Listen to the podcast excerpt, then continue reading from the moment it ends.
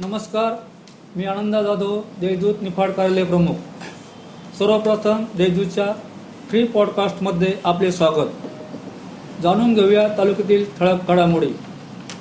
शासनाने सन दोन हजार चौदा पंधरामध्ये तालुकास्तरीय ग्रामपालिकेचे रूपांतर नगरपंचायतीमध्ये केले. मात्र त्यावेळी अनेक सेवकांना नगरपंचायतीमध्ये सामावून घेण्यात आले नाही.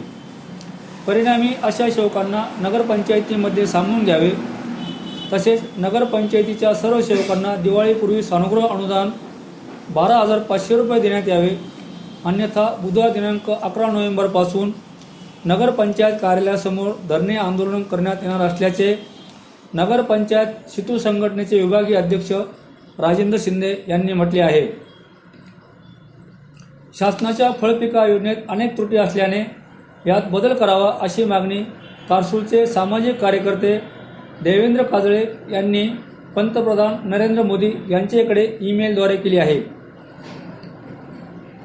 लोकनेते दत्ताजी पाटील संस्थेच्या वतीने लासलगाव येथे दीपावली दरवर्षी ना नफा ना तोटा या तत्वावर फराळ विक्री केली जाते.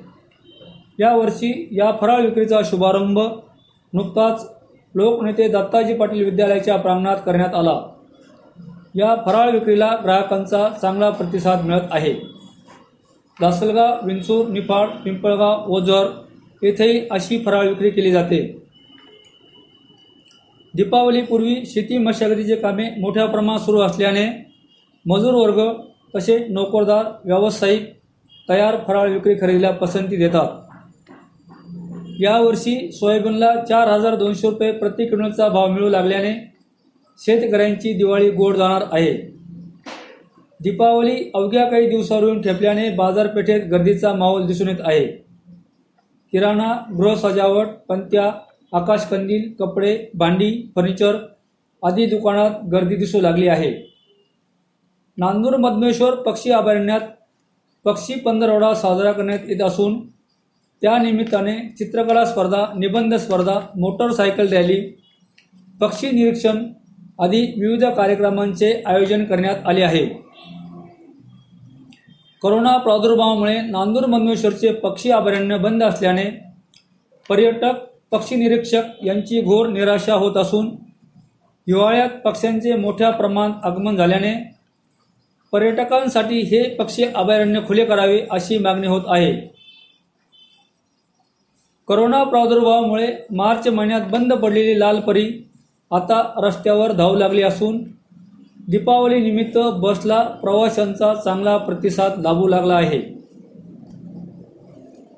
निफाड नगरपंचायतीच्या प्रभागाचे आरक्षण नुकतेच जाहीर झाले असून यात अनेक मातब्बर नगरसेवकांना आता दुसऱ्या प्रभागातून नशीब आजमावे लागणार आहे किंवा थांबावे लागणार आहे. सतरा नगरसेवक असलेल्या निफाड नगरपंचायतीमध्ये नऊ महिला तर आठ पुरुष निवडून जाणार आहे त्यामुळे नगरपंचायतीत महिलांची संख्या सर्वाधिक असणार आहे.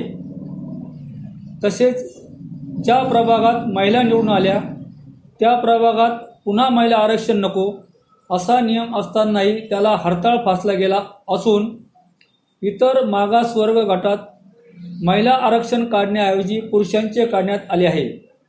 त्यामुळे या आरक्षणाविरोधात आपण न्यायालयात जाणार असल्याचे नगरसेवक अनिल कुंदे यांनी म्हटले आहे. या होत्या आजच्या ठळक घडामोडी. अधिक बातम्या जाणून घेण्यासाठी आमच्या देवदूत वेबसाईटला सबस्क्राईब करा. धन्यवाद.